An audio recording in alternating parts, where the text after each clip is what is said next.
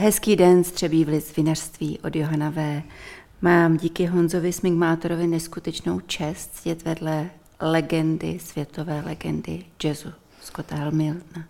Hi Scott, nice Hi, to meet you. thank you. Cheers. Cheers. I'm happy I have you here in my studio. Um, was thinking about what I will ask you. And Okay. actually the most important thing is how love appears in your playing. If you're in love, if you play better, if you're kind of sad, if you play better, you know how the feelings involve you on the stage? Uh, I, I, you know, it's it's a funny process playing music, playing improvised music, uh, or or or even not playing improvised music. But when you play jazz, you you, you need to come up with notes. And if you're, I find uh, times in my life when I was very depressed, uh, the notes they don't come by themselves. You have to think them up. Aha. So it's very hard work. So the trauma doesn't help. So being happy is better. Being happy is better. Because uh, always when I went to some jazz club, I had the feeling I'm in between of a story. Yeah. So, so you're a storyteller, actually. At its best. Well, not everyone is. There's some great jazz musicians that are not uh, storytellers. Uh, I think I am. Yeah. Is there something, because your career is huge and, and long, is there something you, you never played or you never came on? Uh, you, you still dream about? Oh, you know, I've had an opportunity to do so many things. I've been, I, I went to New York 50 years ago from my You were 20 when you started. 20, yeah, I'm 22 when I went to New York, and I was playing in nightclubs and, and uh, all kinds of dances and things when I was 14. So Wow. I've Great been training. doing this for a long time, yeah. Um, but I suppose there's always something that uh, there's always something left.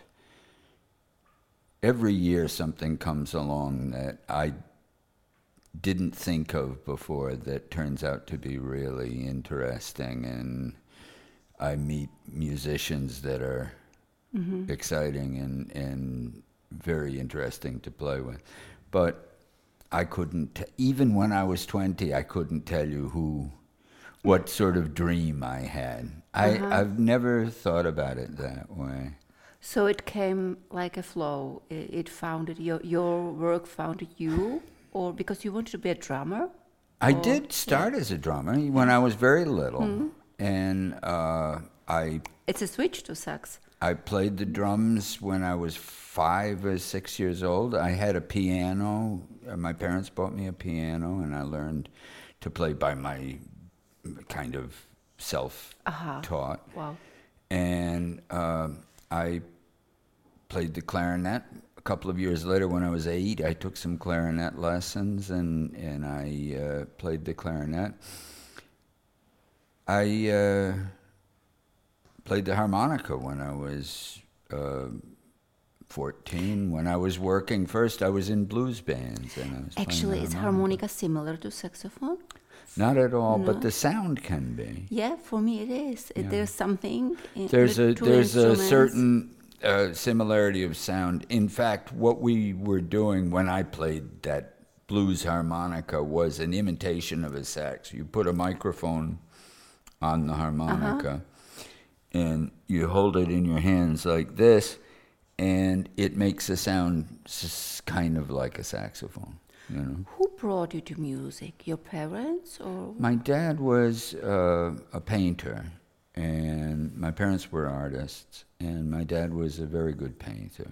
And your But mom? My mom was. Uh, she used to do uh, weaving and dyed fabrics Uh-huh. and uh, ha- hanging things. Mm-hmm. A very kind of. She did a lot of different things, but my dad was a. a in addition to being a painter, uh, he was very much a, he was in, in love with jazz. He he mm-hmm. loved it since since he first heard it in the 30s, and um so we had a lot of records in the mm-hmm. house when I was little, and I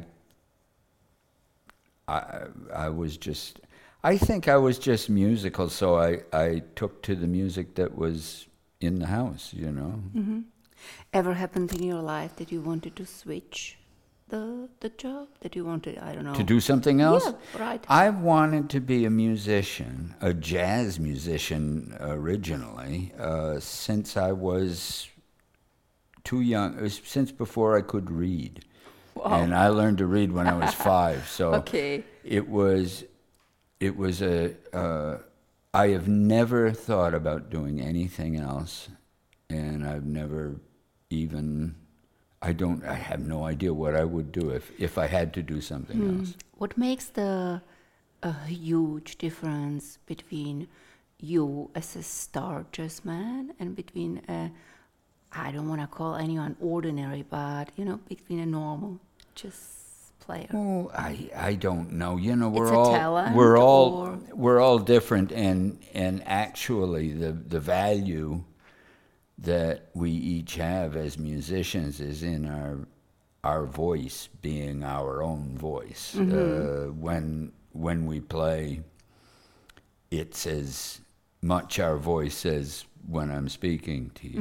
So, uh, I think I, I think I've I've al- always been I've always kind of been more interested in playing uh, music that people can understand. I Can play for myself, but uh, as much as anything else, I play for myself. But I, to me, it's not really working if the audience doesn't know what I'm doing. If they, if it's not something that they can get their head around, you know. And uh, after all, that completes the process. Playing, playing without an audience is not really complete. You know what I mean? Who was your best partner in bands? In you know, Well, I've had a lot of I had a lot of good partners, actually. does there be a, a kind of uh, you know even I wouldn't call it s- sexual feeling, but if you find someone who is really close with you on the stage, what kind of feeling it is? It's a very exciting thing to have a a, a musician that you have this kind of connection with, and uh, although there are connections between music and sex. Uh, certainly, I've never, luckily, never had a sexual uh, feeling from those those guys. Even from a lot of the women musicians I play with, I. I, I deliberately shy away from having So you never had an sexual affair in, feelings. in, in the band. No, I think it's not a good idea, really. And I love I love some of the women that I work with. I really do. But I don't think that would be smart. But you know, you get very very close when you're when you're making Right. music together, and uh, sometimes you find that it's a very nice feeling. You know? Are your wives jealous on the ones you play with? No, I don't think so. Uh, they know me too well, uh, uh, and and uh, uh, my wife for the last twenty five years, Elizabeth, uh, is just she wouldn't be jealous of me at all. Uh, she she she knows me very well, and and. Um, I think she's she she always gets along. If I if I'm playing with a, a woman that she knows I really like, she's she usually likes them too. You know? Do you play for her like home? You know, Never at home. wow. Why? I don't play at home. I just don't. I'm off. So how she fell in love with you? Uh, Elizabeth may be one of the few people that I've ever got to know that didn't really meet me because I was a musician, although she knew what I did. hmm Yeah, it's funny. Uh, you told me that music is actually in your DNA, and as your dad loved jazz, He did, and, yeah. and your son is uh, Both of my sons are musicians now, and uh, my ex-wife is a musician as well, very good music, very cla good classical Mhm. pianist. And um, both of my sons are in uh, rock or uh, pop bands. You should call them, I guess, rock bands, really, uh, in Japan. Mhm. And uh, my older son very successful, and my younger son is just very good. Uh, uh, the bands have not hit big yet, Mhm. but I'm really proud of both of them. So you believe talent could be in DNA? Ah, It's possible, but it also could just be that they That grew up. in. They grew up in Yeah. a house where uh, both parents were musicians, and uh, they, in, in fact, neither of them showed any interest in music until they were 15, 16 years old. hmm And then they both decided hmm to go that way. You know? You know, Scott, what a kind of uh, coincidence that you are sitting here in Třebíčce. It's kind of unbelievable. And because you met uh, Jan Smigmator, how it happened? Where? Uh, Jan called me on the phone about five, was it five years ago? Something? Six, years ago. And um, he Milí diváci, Jan je tady jako nápověda a hlídá nás. Bych náhodou Scotta neunesla. Jan was making a record in uh, Prague of uh, Gershwin music, Uh-huh. and he had uh, met the uh, musicians that play with Tony Bennett, and he Mhm. was going to use. They were going to do some things with a, a, another friend of mine, who's the wife of Tony's bass player, uh, Donna Byrne. And I think Donna said, "Why don't you call Scott?" Right? She recommended me for it. So uh, we met back then, and since then, COVID came, and Mhm. everybody was uh, on vacation for a long time. But uh, uh, Jan and his family came to visit the town that I live in uh, for Mhm. one day, and then uh, and then this Carnegie Hall thing came up. So uh, we Mhm. we were already kind of hooked up, you know. uh, hmm hmm And I'm I'm glad it worked out. It was it's very nice. And you ended up in Carnegie Hall. We did Carnegie Hall. Isn't that exciting? Wonderful. Yeah. And how many times you played there? I've played Carnegie Hall three times, I believe, if you count, maybe four. It's, uh, I can't remember. Yeah, four times maybe. I played once with a band called the Concord All Stars, which was a group that I played with in the early Mhm. 80s. Uh, part of the, what they used to call the Newport Jazz Festival Uh-huh. And I played there with Rosemary Clooney when she Mhm. had like a. It was a very big uh, kind of um, gala night for her. I Mhm. don't know. It was celebrating some something, but it Mhm. was very big. Linda Ronstadt was there, and uh, a, a lot of famous people, and a big orchestra. It was fun. As I heard, you were pretty close with Rosemary Clooney. Yeah, I worked with Rose uh, uh, semi regularly for 20 some years, and uh, I w- made maybe 20 albums Wow. with her.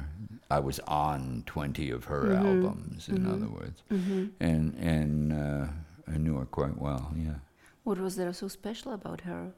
You know? She was a great singer. I uh, I don't I don't think there are a whole lot of singers uh, of that era that are in that class. Mhm, I mhm. would say, you know, uh, Frank Sinatra and and mm, Tony Bennett, Nat King Cole. Uh-huh. Uh, for for I'm not naming jazz singers because uh, people seem to put that in a separate category, but. R- Rosemary wasn't a jazz singer like Ella Fitzgerald or Sarah Vaughan, but she they there's a, a lot of crossover. Sarah and Ella sang songs the way Rosemary did, and Rosemary sang uh, jazzier stuff the way they did. So, but she was certainly among the greatest uh, of mm-hmm. of the 20th century singers of American mm-hmm. songs. I mm-hmm. guess you'd say. I don't know. They don't have to be American songs, do they? So, so you don't actually believe in this kind of baskets to call one singer that way and the other one. I think it's more complicated than that. You know, they do that because it's marketing, and uh-huh. it it's a lot easier if you can if you can put somebody in, in a marketable category. But there's really no way to avoid them, is there? You're going to get put you're going to get put in categories no matter what. Uh, it makes other it, people it makes it easier for the public Right. and it makes it easier for the record companies and the people. But it's not so important in the end Mm-hmm. because it's not really what you're all about, is it? It's it, it- Rosemary was not thinking of herself as this kind of singer or that kind of singer. I think she was just really trying Right. trying to do Uh-huh. something Good good. music. Yeah. Uh, Scott, tell me, when you were talking about people who are giving you in different categories, or let's say people who give you some back reviews or writing about you, some critics or whatever, Uh-huh. Yeah. uh, who who was uh, the one who influenced you the most? Like, have you ever read about yourself and your work something what was out of the box actually, what you were really surprised about, even good or bad, and how it influenced you? You took it to yourself, or you're more like a one-man person who I think it's very bad to read a lot about yourself because it doesn't, if you get a very good review, even if the person understands you and hears something really good, you're liable to become way too self conscious from it. Uh-huh. It's not a good thing to read a good review of yourself. and a bad one. And a bad review, well, they seldom give you constructive criticism. They usually don't like you because you're not doing what they would like you to be doing. right. And if they would come and say, you know, I like you, but that was a very bad performance. You weren't very good last night. I would say, you know, you, I think you're right. Mm-hmm. I mm-hmm. wasn't very good last night, and that would make me maybe try to be better. But they never do that. They mm-hmm. always say, I wish that you'd done this. And, mm-hmm. and you know what? You'd be a lot better if you did this. And I think, yeah, but that's not what I do. Mm-hmm. So- it's never. So a you're not critic- you're not yeah. cr- criticizing me for the quality of my work. You're criticizing me because I'm not doing something that you like, you know. Right. Right. And that's really silly. Well, but it mostly happens. Yeah. And nowadays we live this is another thing that's happened. When I first came out in the in the jazz world, there were uh, a lot of critics that had been doing it for a long time, and they were quite knowledgeable about jazz artists and jazz music. So I must say I, I wasn't crazy about all of them. I, I didn't love them all, but but now that they're all gone, I kind of miss them because at least they knew who everybody was. Nowadays we live in a different era. This is the era of the TripAdvisor mm-hmm. review, uh, mm-hmm. and basically you're just you're you're being reviewed by people who don't know anything. Uh, they're mm-hmm. great in the audience. I love people who don't know anything in the audience, but I don't want them reviewing me because mm. they don't know what they're talking about. you know. Mm. It's the mass market voice. Yeah, it is. Mm. Tell me, when we were talking about the critics, who was the biggest teacher of you? Can- Teacher. yeah. Music Yeah, of musician. course. Well, you could take tell me even from wouldn't your be a critic, um, human human kind of view. If it was your I don't know grandmother, father, first love. Oh, I see. My father, for for one, who taught Uh-huh. me uh, a lot about art, which most of which I didn't understand when he told told me about it. But he's been gone now for twenty years, and I'm often finding that things that he taught me, I begin to understand them now. You mm-hmm. know, so it was. It didn't. It wasn't a waste of time. It mm-hmm. was just took a long time.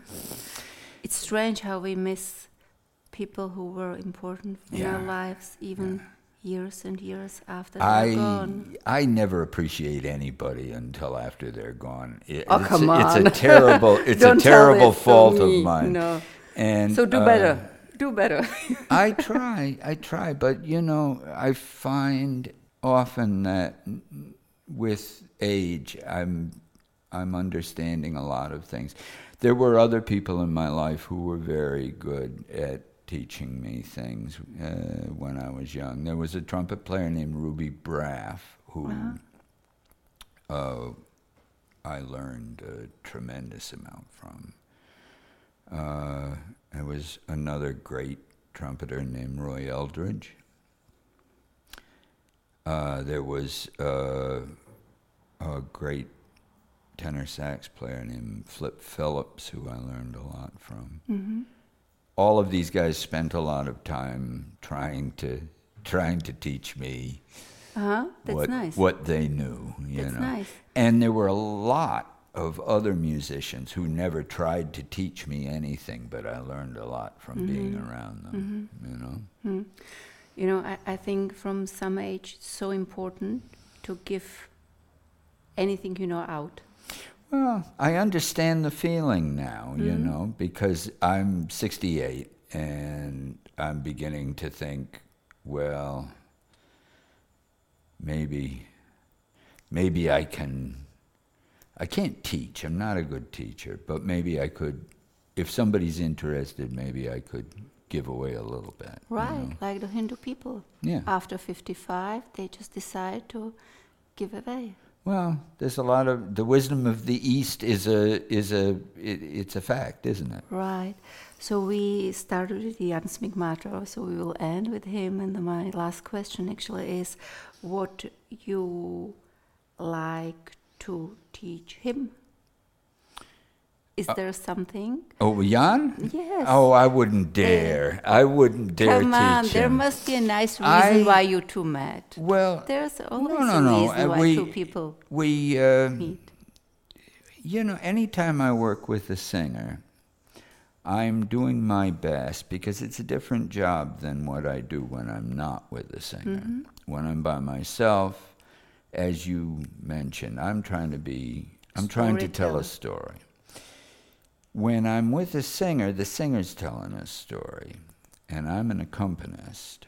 Mm-hmm. And this is a job which requires a little bit back. different Mm. kind of a thing. What I'm trying to do is to complement what he's doing with everything that I know about that part of music, you know. Right. So it's, Right. it, but it's something that I enjoy doing a lot, Mm-hmm. and uh, and we're gonna try to do it again tonight. So I'm very happy you two met. I'm looking forward. Yeah, Cheers. I'm looking forward to it. It'll be fun. Yeah, right. Thanks for the Cheers. interview. Thank you.